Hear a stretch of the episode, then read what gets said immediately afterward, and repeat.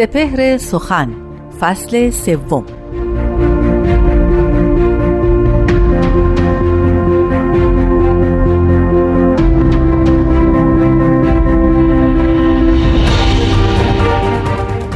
سلام این دهمین قسمت از سپهر سخنه که لحظاتی پیش شروع شده. من نیوشا راد هستم.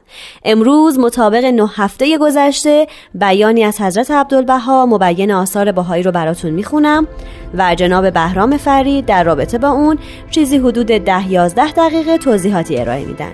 با ما باشید.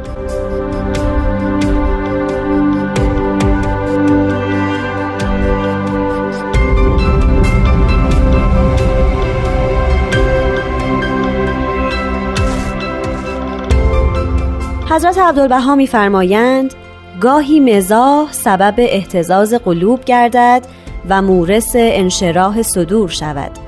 ولی مزاحی که فی الحقیقه جدی محض در لباس مزاح است این خوشتر و دلکشتر است زیرا تأثیرش بیشتر.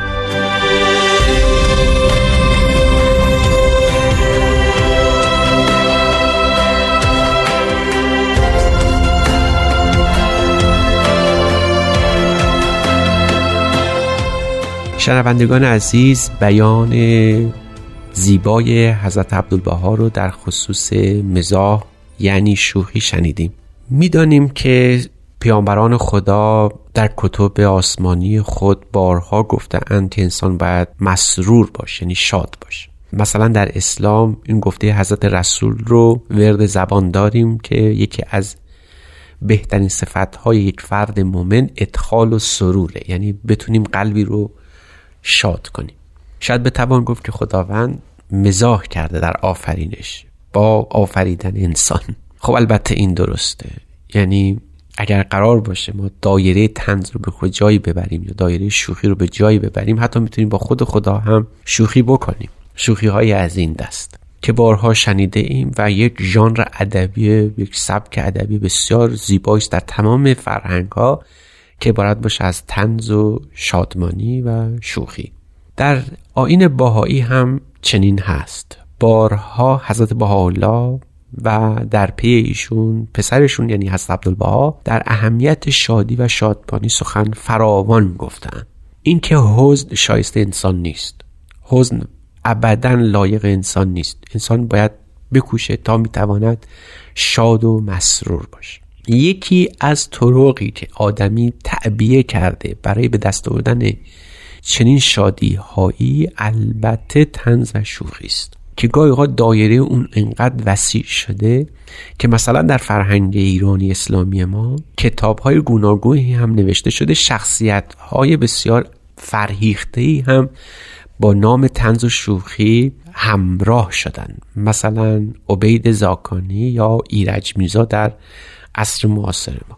هرگاه کتاب این دست از نفوس رو می‌خونیم حتی می‌توانیم گفت که کتاب های مثل لطائف الاسرار یا زرائف الافکار بارها در تمدن اسلامی دیده شده نوشته شده. گاهی اوقات جدی ترین کتاب هایی که ما در فرهنگ ایرانی داریم خالی از تنز نیست مثل مصنوی مولانا که علاوه بر اینکه یکی از مهمترین و جدیترین کتاب های بشری است اما در جای جای اون سخن از تنز رفته. تنزهای گاهی اوقات بی نهایت زیبا. پس در حقانیت شادی و تنز و شوخی هیچ تردیدی نیست و یکی از مواهب انسان یکی از کمالات ما هم محسوب میشه. اما حضرت عبدالبها برای تنز و شوخی حدود و سقوری معین کردن که اون دایره تنز رو خورده تنگ می‌کنه. این حدود و قیود به خود تنز راجع نمیشه. بلکه به اثرات و طبعات تنز شوخیه که برمیگرده. یکی از اون قیود که از عبدالبها استیهاش بسیار شدیدی دارن که بهایان عالم خدای ناکرده به این سمت و سو برن در تنز اون استهزا کردن آدمی است. می‌دانیم یکی از ویژگی های ایران امروز ما این است که با استهزا کردن و مسخره کردن شخصی یا یک قومی یا یک فرهنگی لبخند به لب بیاریم و گاهی اوقات صدای خنده ما سر به فلک هم بکشه. هست عبدالبها هم که تنز به هیچ وجه نمی‌تونه با مسخره کردن و استهزای دیگران همراه باشه. چنین کاری در دیانت بهایی پسندیده نیست و سعی کردن به ما بیاموزند که از پرداختن به چنین تنزی پرهیز کنیم. می‌دونید که حضرت باب یعنی مبشر دیانت بهایی یک توقیه بسیار مفصلی دارن به اسم توقیه المحزه یعنی توقیه اهل استهزا کسانی که استهزا می‌کنن مسخره می‌کنن.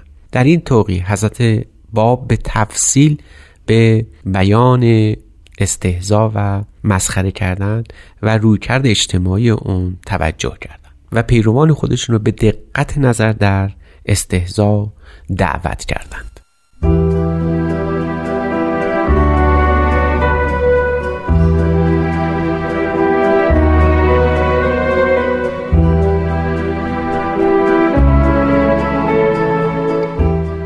دوستان بسیار عزیزم سخن پیرامون بیان حضرت عبدالبها درباره تنز بود و دریافتیم که حضرت باب راجع به یکی از قیود تنز یعنی استهزا توقی مفصلی نوشتن و در اونجا سفارش می‌کنن که اگر کسی سبب استهزا و مسخره کردن کسی باشه هم جزای مادی باید بده و هم مجازات اخروی داره.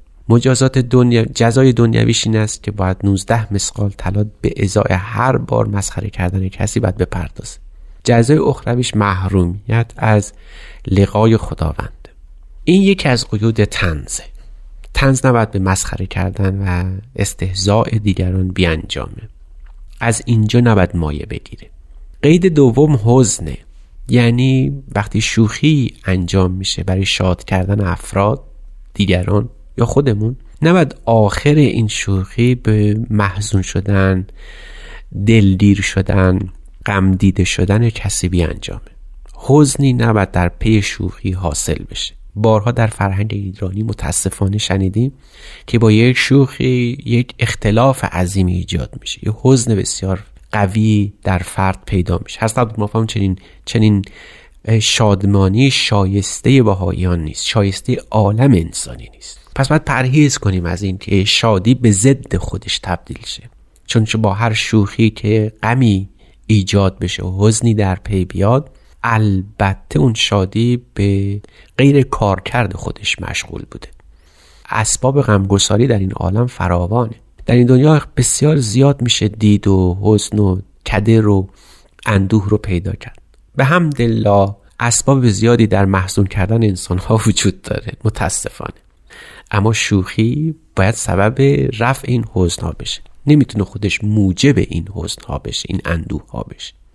این قید دوم بود. قید دیگری هم داره شوخی در دیانت باهایی و اونه که این شوخی باید حتما معدی به یک حقیقت باشه. حضرت عبدالبها در این بیان در ضمن لوحی ابتدا خودشون به یک شوخی می‌پردازن. ملاحظه بفرمایید که حضرت عبدالبها می‌فهمند که ای بنده آستان حق جناب حاجودان را مقصد چنان که به شروط محبت قیام نماید و اثبات و اثبات ولا و وفا فرماید و به شما ارمغانی تقدیم کند. ولی از کیسه من و چنین بذل و بخششی بسیار آسان است اما من چاره جز امتصال فرمایش ایشان ندارم. علر خصوص الان یارانی حاضر که آنان در حق یکدیگر مشقت بیپایان تحمل نمایند. دقت بفرمایید ترس با خودشون یه مزاح لطیفی با این شخص آجیدان نام کردن. بعد می‌فهمم من من خجلت می‌کشم که خواهش جناب آجودان را مجرا ندارم. یه لبخندی بر گوشه لب ما نقش میبنده. اما این شوخی از عبدالبها این لطیفه از عبدالبها عین واقع بوده درست بوده. از این روز می‌فهمم گاهی مزاح سبب احتزاز قلوب گردد و مورس انشراح صدور شود. ولی مزاحی که فل حقیقه جدی محض در لباس مزاح است. این خوشتر و دلکشتر است. پس شوخی هایی که می‌کنیم باید یه بخشی از اون صاحب حقیقت باشه دارای حقیقت باشه. مولانا در ضمن یک بیتی فقط در یک بیت یک داستان بزرگ و یک شوخی بزرگ می‌کنه. آن یکی خر داشت پالانش نبود یافت پالان آبخر را در را بود. یک قصه بسیار زیبایی رو بلندی رو در ضمن یک بیت گفته و یک شوخی هم می‌کنه. ما میخندیم اما حقیقت این است که انسان بسیاری از چیزها رو می‌خواد برای به دست آوردن چیزهای دیگر. اما وقتی که اون اسباب فراهم میشه هدف قایی از دست میره.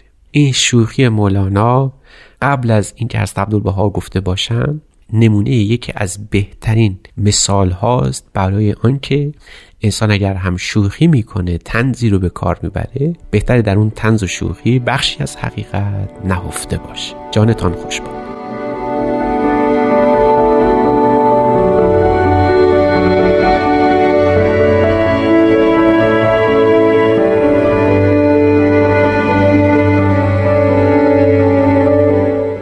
دوستان عزیز شنوندگان گرامی به پایان یکی دیگه از برنامه های سپهر سخن رسیدیم.